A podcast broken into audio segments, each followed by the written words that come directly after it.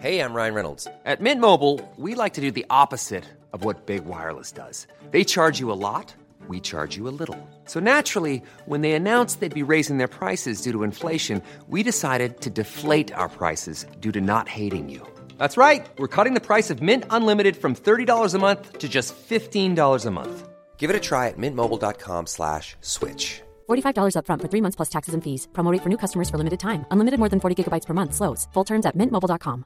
I'm Sandra, and I'm just the professional your small business was looking for. But you didn't hire me because you didn't use LinkedIn Jobs. LinkedIn has professionals you can't find anywhere else, including those who aren't actively looking for a new job, but might be open to the perfect role, like me. In a given month, over 70% of LinkedIn users don't visit other leading job sites. So if you're not looking on LinkedIn, you'll miss out on great candidates like Sandra. Start hiring professionals like a professional. Post your free job on linkedin.com/people today. One size fits all seemed like a good idea for clothes. Nice dress. It's a t-shirt. Until you tried it on. Same goes for your healthcare. That's why United Healthcare offers a variety of flexible, budget-friendly coverage for medical, vision, dental, and more. So whether you're between jobs, coming off a parent's plan, or even missed open enrollment, you can find the plan that fits you best. Find out more about United Healthcare coverage at uh1.com. That's uh1.com.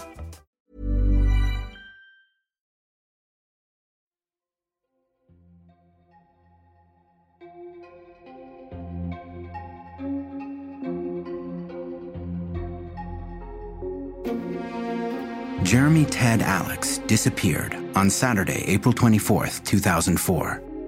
When a person disappears without a trace, often the most critical information is hidden in their actions and words from the days before they vanished.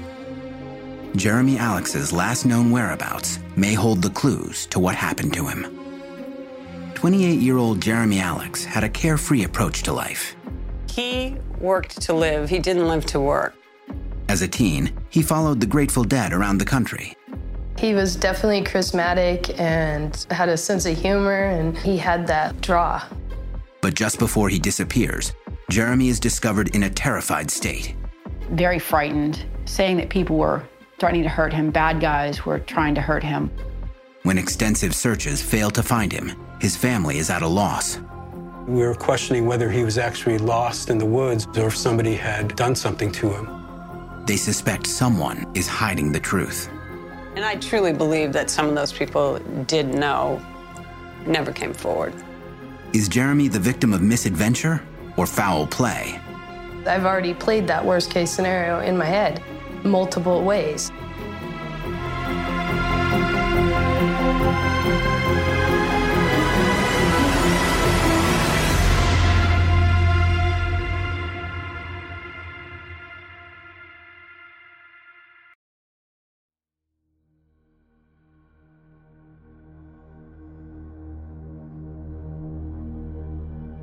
To his family and friends, Jeremy Alex is known as a free spirit who loves music, playing chess, and the great outdoors near his home in rural Belfast, Maine. Jeremy was a minimalist, and up in Belfast, that's really the way of life. It's a town where all the hippies moved to, and that's just their mantra up there. You know, Jeremy's lived in places that had outhouses and no bathrooms, so growing up in Belfast, he just really always liked the juxtaposition of the ocean and the forest and the woods and the mountains. In April of 2004, Jeremy's father and stepmother, Ted and Susan Alex, who live in New Hampshire, are making plans to visit Jeremy in Maine and take him out for a belated birthday celebration. It was his 28th birthday. Ted and I didn't always get up to Belfast as much as we would like, so we called him and left him a kind of a funny message and told him that we would be coming up and that we wanted to take him out. Once a rebellious teenager, in recent years, Jeremy has rebuilt strong connections with his family. I saw changes for the positive. He had a share of issues growing up. His parents divorced, you know, he had a stepfather and I was his stepmother. And, you know, Jeremy was angry during his teenage years, but during his 20s, Jeremy really started to come around. Ted is used to Jeremy going his own way. He knows his son has a bit of gypsy in his soul.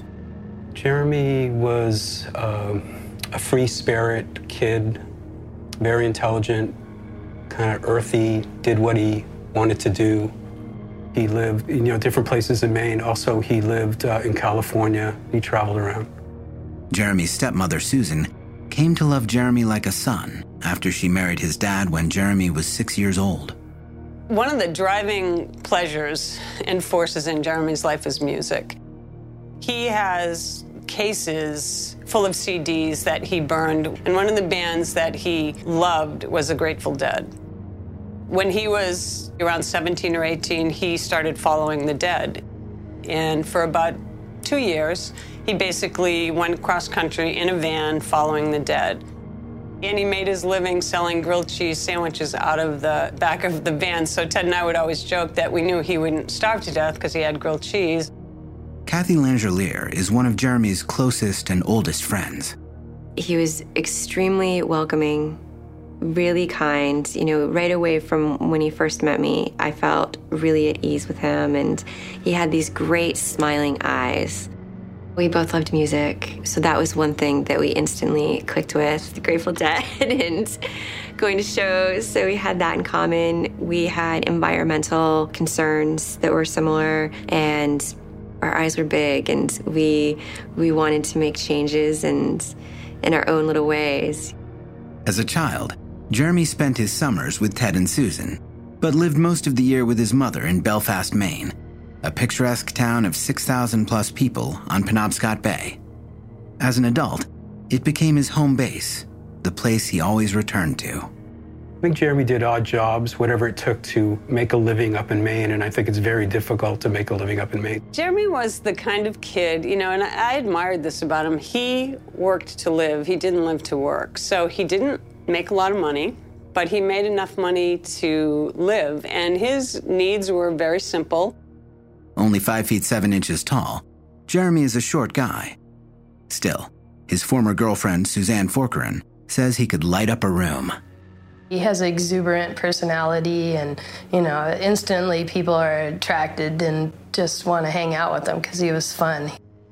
But in the spring of 2004, some of his friends are growing concerned about him. Something seems to be altering his normally cheerful personality.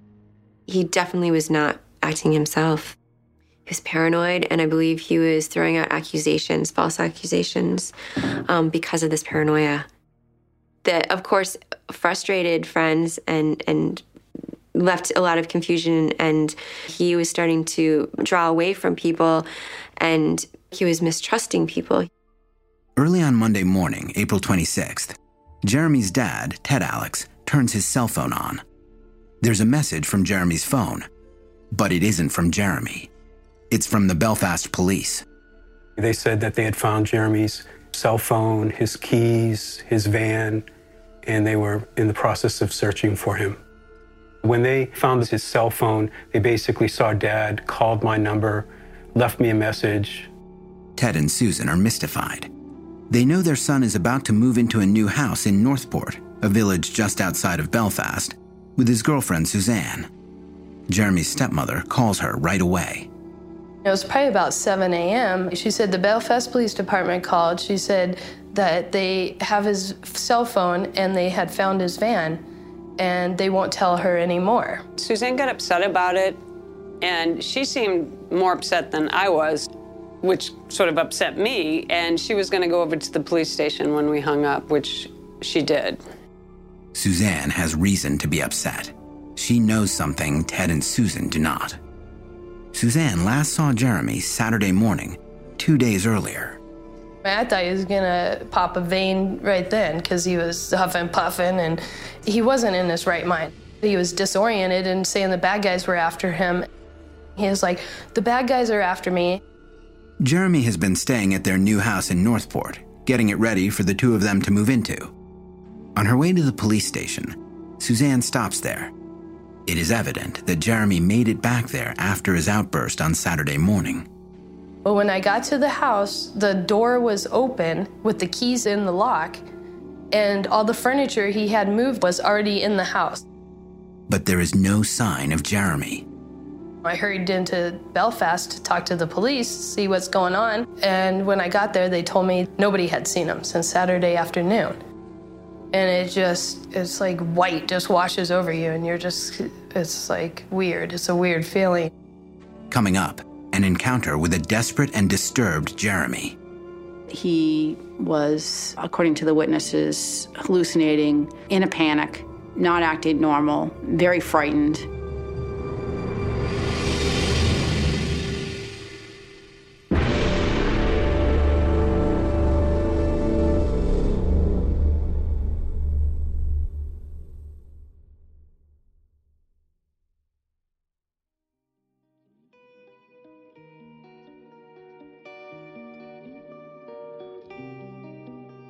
On Sunday, April 25th, 2004, police investigate an unlocked van parked in a small, secluded area of Northport, Maine. They find Jeremy Alex's cell phone, registration, and keys inside. They see a message on the phone from Ted Alex, Jeremy's father, and call him. Ted and his wife, Susan, immediately leave for Northport, Maine. At first, we just thought, he was lost in the woods. I mean, obviously, he had disappeared, but, maybe he had just got lost in the woods up there. It was shocking, but at the same time, you don't really think anything horrific at that point. You just think something's not right, and you drive up hoping that, it's some sort of misunderstanding. Meanwhile, Jeremy's girlfriend, Suzanne Forkeren, thinks back over events of the last few days, events Jeremy's parents know nothing about. Jeremy and Suzanne have been together for more than 3 years. They met through mutual friends in Belfast, and she later followed him to a landscaping job in New York State. I felt a draw to him and somehow knew before that we were going to be together. There was this really strong bond between the two of them, and I think a lot of it had to do with that they were such good friends. It was a beautiful evolution to watch their relationship. At first, Suzanne is attracted to the way Jeremy treats people and that he is a straight-up guy. He wasn't smoking cigarettes, he wasn't drinking, he wasn't smoking. And, to me, I was like, wow, that's cool, He was straight edge almost. But after they return to Maine, that changes. Belfast, like many rural communities, has problems with drugs. She discovers Jeremy is not immune to their attractions. It was really weird because he wouldn't use all the time. Like every 6 months, he would go on like a weekend binge and I'll just keep it out of my face. I don't want to know. Recently, she says, Jeremy's drug use has become more frequent.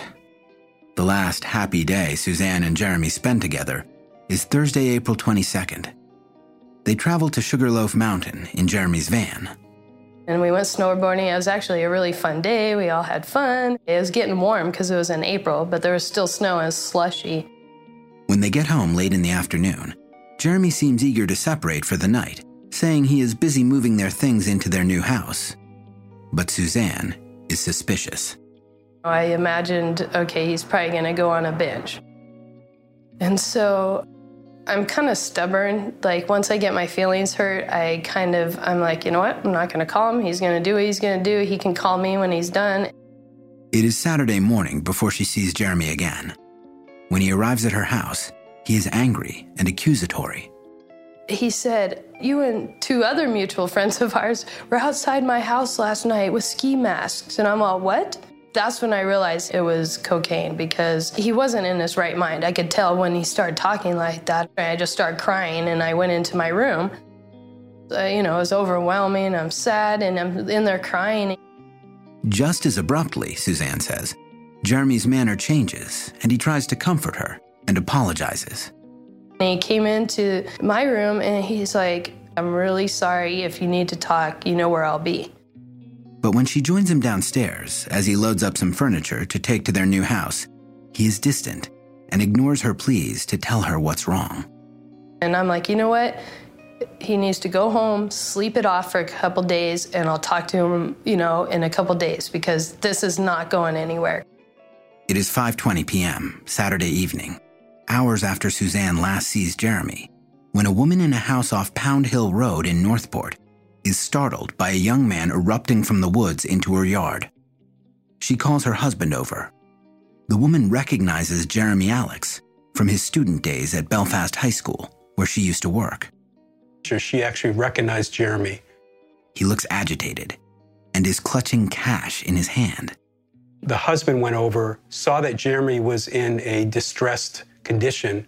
He was, according to the witnesses, hallucinating, in a panic, not acting normal, very frightened. Holly Edwards, editor of The Village Soup, was a reporter covering Jeremy's disappearance in 2004. The circumstances as to how the eyewitnesses encountered Jeremy was the most unusual thing. He was saying that people were threatening to hurt him. Bad guys were trying to hurt him. He said that somebody was after him. Someone was going to kill him. At that point, Jeremy offered the money that he had in his hand to the man if that person would let him go. The couple doesn't know what to make of Jeremy's story. They try to calm him down, but when the woman goes to call 911, he panics. He refused to stay with them, even though they were going to try to get him help, and then sort of took off in a panic, running again. The couple reports the incident and identifies the young man to police as Jeremy Alex. As the weekend unfolds, nobody else sees or hears from Jeremy. For 2 days, I just thought he was home sleeping it off, being stubborn and not calling him. And in all reality, he wasn't even at home. He was wherever he was. On Sunday, the police go through Jeremy's van, parked near the house where he was last seen, and call Jeremy's father, Ted Alex. By the time Ted and Susan Alex arrive, it is Monday afternoon. Everything was just as if, he got out of the van and planned on coming back. Jeremy's girlfriend, Suzanne, and some of his other friends are already there and have been searching the neighboring woods on their own. The woods in Maine are kind of treacherous. It's not like you're just walking to a park. You're kind of stumbling and trying to get through the woods and not get scratched up. And so, we just yelled and looked and just hoping that we would see him or something. It was such a bizarre scenario. It was confusing.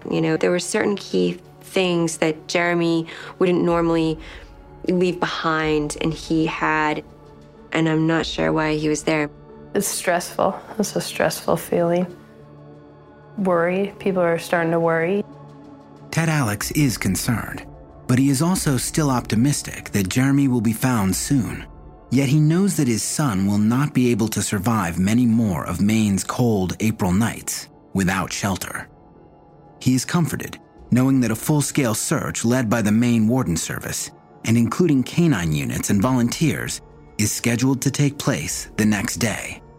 All the dogs and some of the searchers have tracking devices on them. They'll search a grid area. After the search, everything will be downloaded in a computer. They'll look at areas that might not have been searched, research them, and then go to the next grid area. However, the extensive search fails to turn up any signs of Jeremy. Police accounts of his strange encounter with the couple in Northport have already reached his family and his girlfriend, Suzanne. Suzanne remembers Jeremy telling her that he thought people were after him. At the time, she thought his paranoia was due to drugs. But now, she begins to wonder. Maybe there was somebody after him, because he mentioned it to me, he mentioned it to his friends, and he also mentioned it to the lady and the man that tried to help him at the end. Is that in his mind or from the drug use, or was it really happening? Maybe what he was saying was in fact true, and it wasn't a hallucination. It was really what caught our interest and caught the community's interest. News accounts of the search bring tips. A motorist tells police that a man resembling Jeremy crossed Route 1 on foot ahead of her on the Saturday evening he disappeared. When she passed him, she spied him in the rearview mirror, crossing back over the road again. Where he was headed to is anyone's guess. Whether he was trying to get back home, whether he was oriented enough to try to get back home, it's hard to tell what he was thinking. On Wednesday, April 28th, Jeremy's stepmother, now overcome with worry, vents her frustration on some of Jeremy's friends and acquaintances in the search party. I literally said, if you know something, this is becoming life and death for Jeremy. If he's out there, it's cold, we don't have a lot of time. If he's not and something bad happened to him, you have to let us know. No one said anything. Coming up, secrets are revealed. I did try and hide the fact that there was drug use. and suspicions grow. We were questioning whether he was actually lost in the woods or if somebody had done something to him.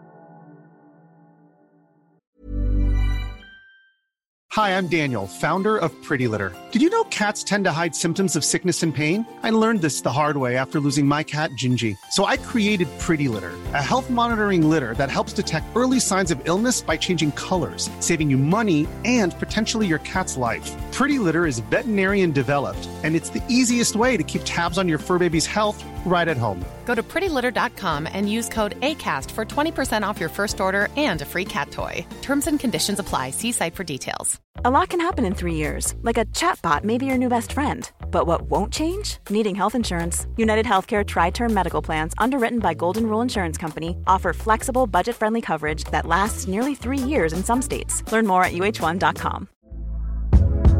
Hey there, it's Michelle Norris. I'm host of a podcast called Your Mama's Kitchen. When I travel, I'm usually looking for a way to find a taste of home when I'm not at home. And one of the things I love to do when I am at home is entertain. And Airbnb allows me to do that. When I was in California recently, I rented a house that had a great kitchen. And when we were sitting around the table, we're all thinking, we're in someone else's house. Someone could be in all of our homes as well. If you have a home, but you're not always at home, you have an Airbnb. Your home might be worth more than you think. Find out how much at airbnb.com/host. Hiring for your small business? If you're not looking for professionals on LinkedIn, you're looking in the wrong place. That's like looking for your car keys in a fish tank. LinkedIn helps you hire professionals you can't find anywhere else, even those who aren't actively searching for a new job but might be open to the perfect role. In a given month, over 70% of LinkedIn users don't even visit other leading job sites. So start looking in the right place. With LinkedIn, you can hire professionals like a professional. Post your free job on linkedin.com/people today.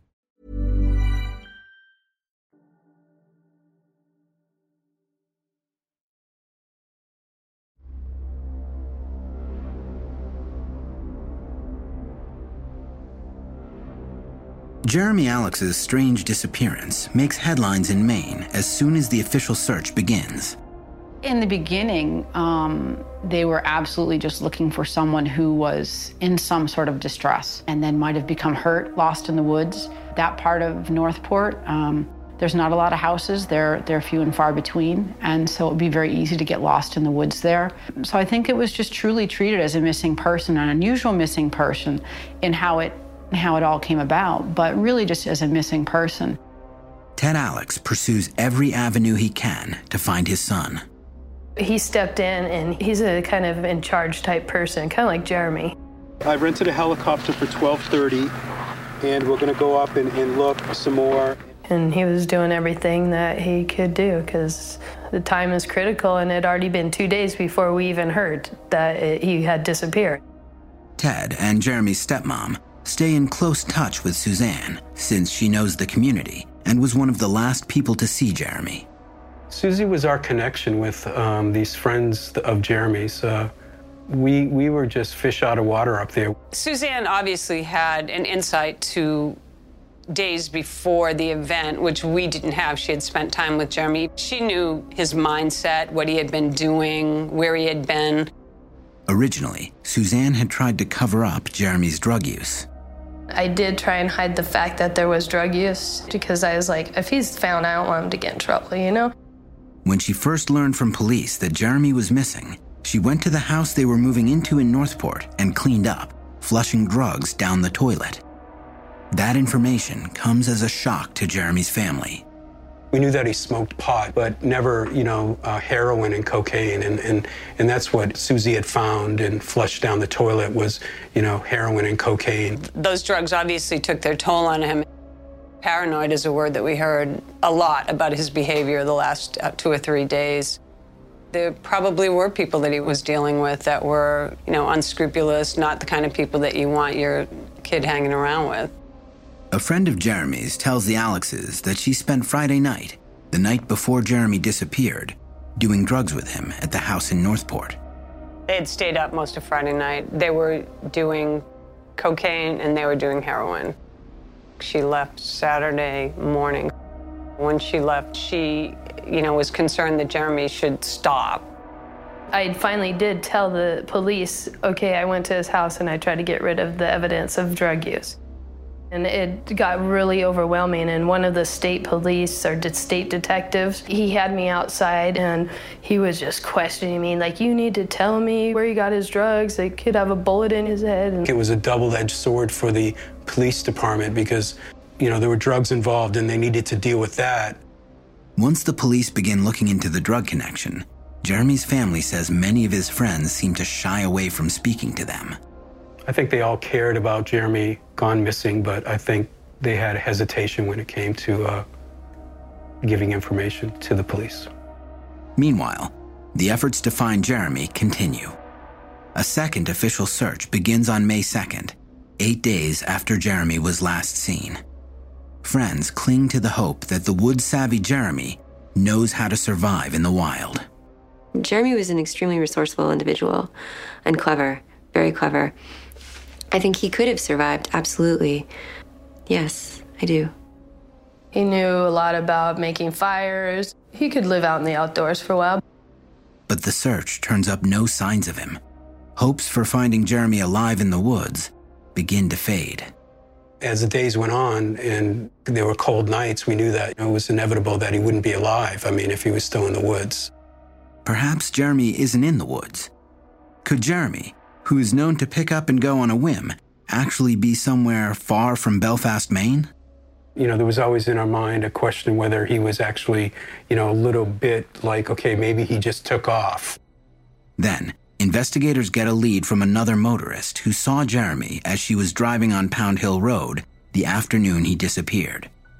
She told police he was talking to two men in a red pickup truck. That was a truck of interest. The police talked about it, and we were hopeful that it meant something.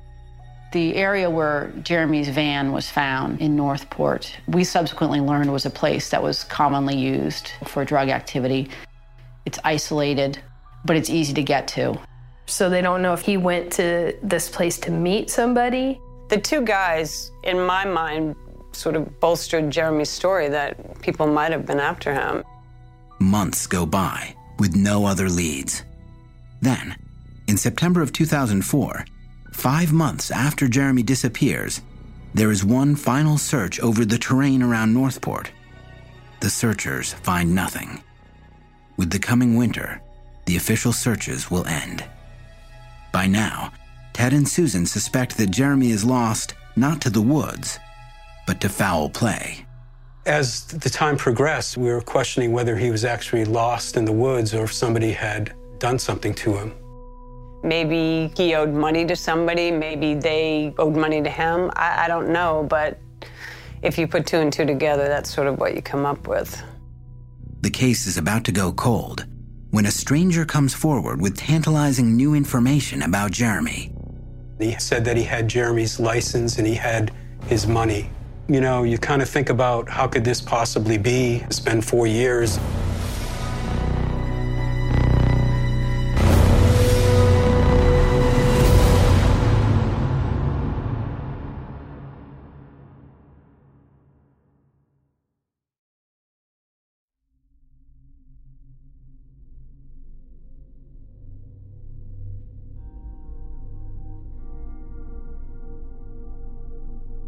In the days after 28-year-old Jeremy Alex disappeared under mysterious circumstances in 2004, hopes were high that he would be found in the woods into which he was last seen fleeing. But months and 3 extensive searches later, those hopes die. To have someone disappear, it's definitely unusual in any community, but I think that the circumstances surrounding how Jeremy appeared and then disappeared is what is really stymied in the entire community. From their home in Portsmouth, New Hampshire, Jeremy's father, Ted, and stepmother, Susan, continue to monitor their son's case, poring over maps of the area where he went missing. The couple do what they can to keep Jeremy's disappearance in the public eye, putting up posters promising a reward which rises to $20,000. The family was really good about keeping the media spotlight on as much as they possibly could. They had a website, and they made regular contact with us. There wasn't a lot to do, but put posters out and talk to people. We would just go through and put these posters, wherever we could. The posters generate tips, some of them very disturbing. There were a lot of rumors going around of foul play. Jeremy was killed, thrown in a granite quarry. I'd go up and search the quarries. Somebody heard that Jeremy was killed and buried or thrown in a well. We just followed the tips that I would get on the phone, unrelated to what the police were, dealing with. But Jeremy remains missing. Months after he disappears, his girlfriend Suzanne has a vivid dream that the two of them are together once more. We were hugging, and it just felt so real, and so, the energy, and he actually is like, well, I have to say goodbye now. And then when I woke up, it felt like I'd really just been talking to him and hugging him, and it was pretty intense. Jeremy's family and friends struggle with a sense of hopelessness. And then, almost 6 months after Jeremy's disappearance, there is a tantalizing new development. Tips come in that a young man resembling Jeremy has appeared out of the woods in another part of Maine. There were some unusual sightings in Owl's Head, which is about a half an hour south of Northport, straight down Route 1. 2 people had reported seeing this person come out of the woods, not saying anything, looking very disheveled, and they swore that this was Jeremy, that it looked exactly like Jeremy. Wayne Drinkwater owns a soup and sandwich shop in Belfast. He says he sees the young man on property he owns near Owl's Head. I had seen the posters of Jeremy, but it looked just like Jeremy. And I asked him his name, and he didn't seem to be there. He didn't seem to respond. And I came back to Belfast, and I called the sheriff. And I said, I think I found Jeremy. But when police pursue the lead, it turns out to be another dead end. There just happens to be someone who looks very much like Jeremy, who has some mental health issues. In a cruelly ironic twist, the lookalikes' name is also Jeremy. He has been lost in the woods briefly after wandering away from his family. After the disappointment of the false Jeremy Alex sightings, Ted asks the Maine State Police to get involved. In 2006, more than 2 years after Jeremy's disappearance, they launch a special search of a local pond. On August 25th, 2006, we found out that the state police were going to do a search at a pond called Knight's Pond in Northport. Someone had got arrested and told the police that her boyfriend or whatever said that he had killed Jeremy and threw him in Knight's Pond. According to our information, they had gotten a tip that they should look in Knight's Pond, and they did. They sent a diver and searched the pond and didn't find anything. 2 more years pass by, with no apparent headway in the case. Then, in August of 2008, an intriguing new lead comes to Jeremy's dad. At first, he is suspicious. Offering the reward, unfortunately, brought out some people that just were calling for the reward.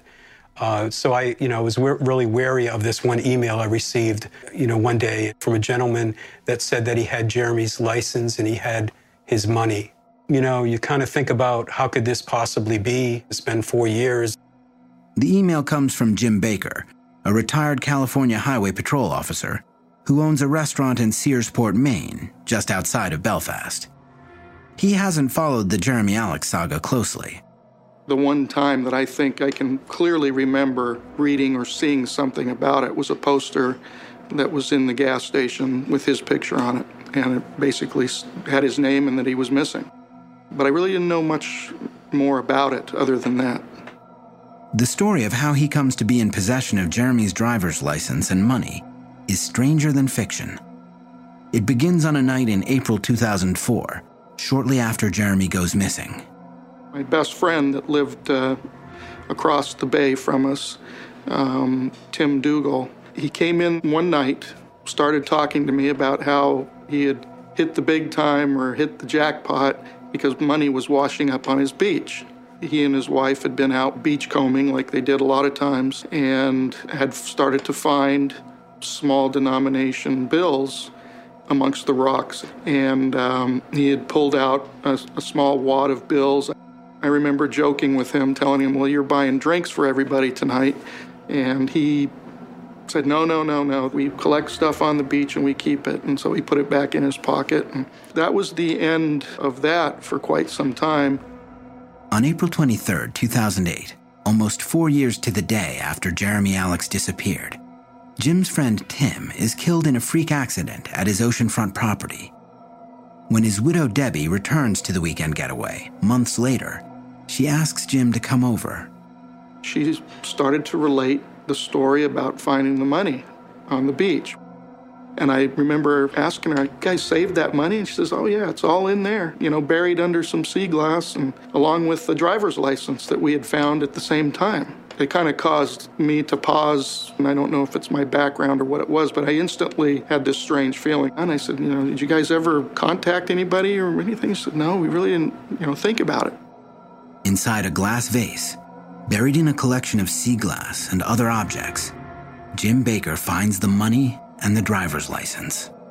I looked at it and saw Jeremy's face and his name, and I instantly remembered that poster. And I said to her, Debbie, I think this is a kid that went missing a couple years ago or so. An important new clue shifts the search for Jeremy from the woods to the water. A body would just be carried out straight down that channel, right out into the ocean. You would rather know than not, even if it's the worst case scenario.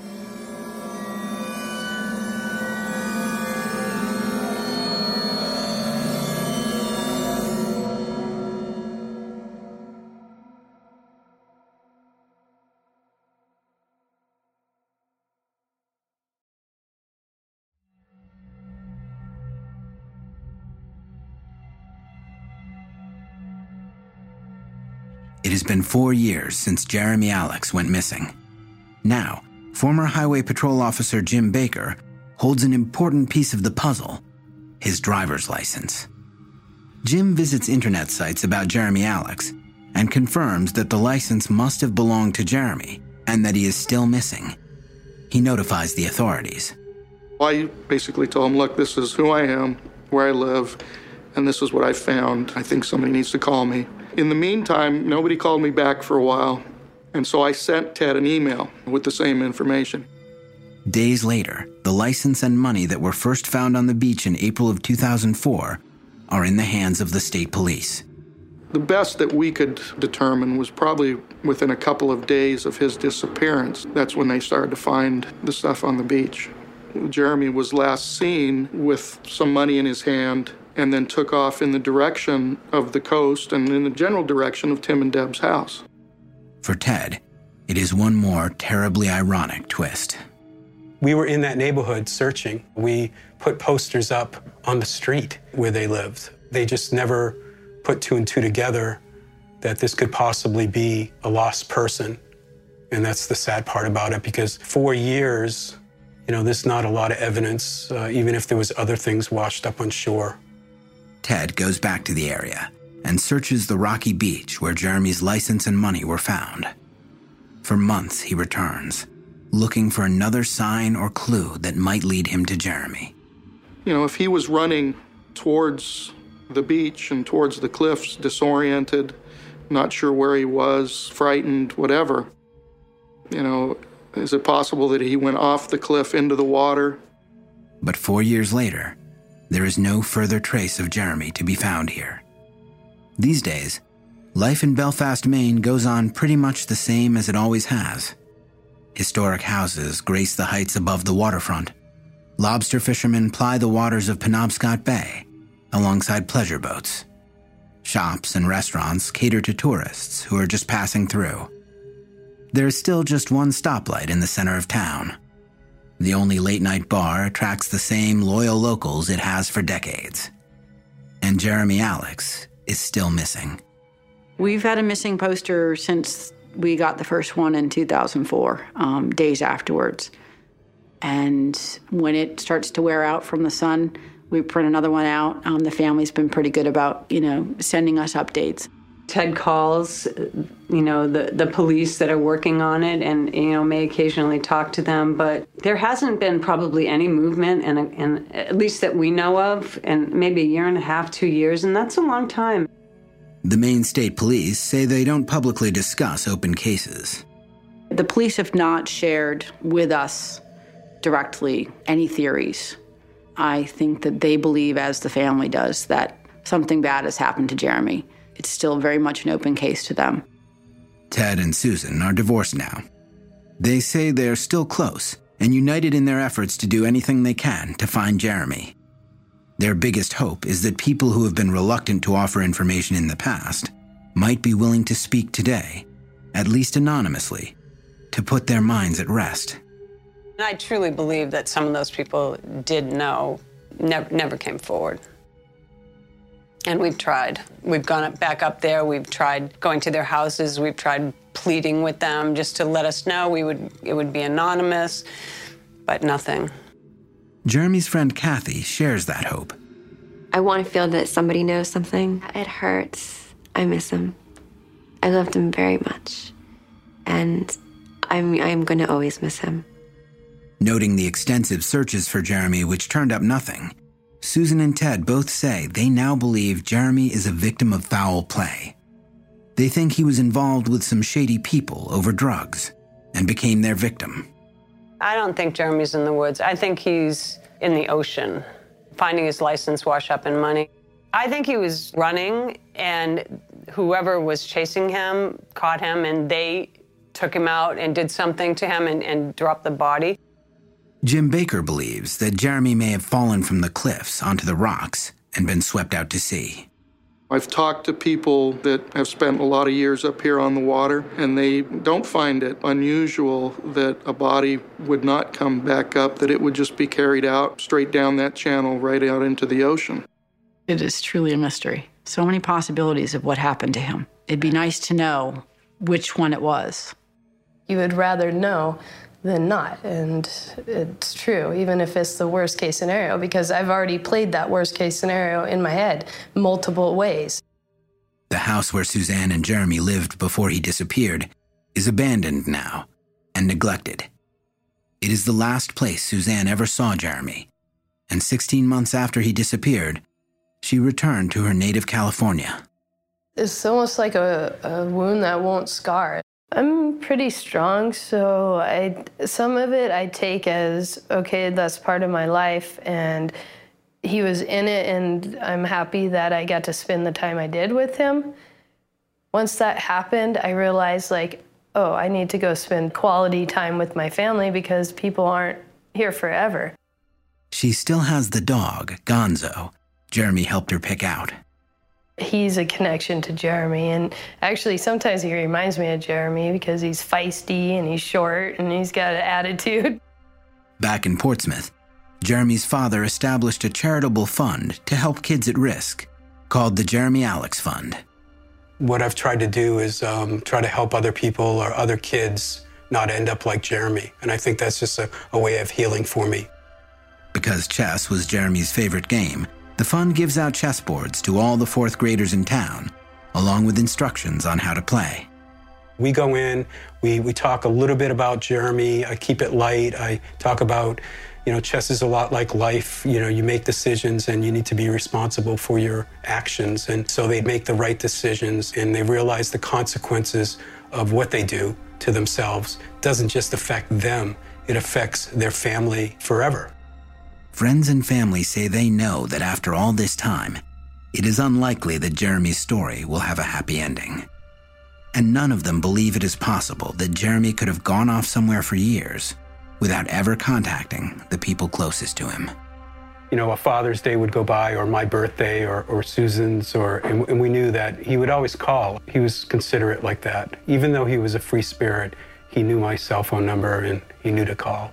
Jeremy had too big of a heart to put people through this, or to put Ted and his family and Suzanne and then the rest of his friends to have that emotional burden. I don't believe that Jeremy ever would do something like that. There would have been contact. There's so much speculation around Jeremy's case. because there are so many possibilities. He could still have just fallen into a well and could be out in the woods. But it could also be something, a part of a bigger piece of a puzzle, a group of people involved in something. We just don't know.